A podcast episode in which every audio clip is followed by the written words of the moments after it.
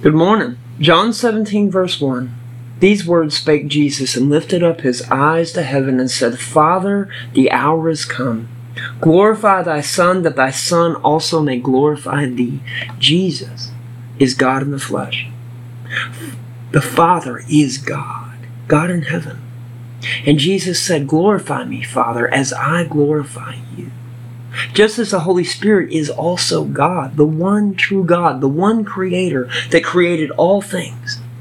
And we, we need to be glorifying God, glorifying God in the highest, the creator of all things, the one who created us, who loved us. Even though we turned away, he loved us so much, he sent himself, God in the flesh, to save us from our sin. So praise God, glorify God, love God.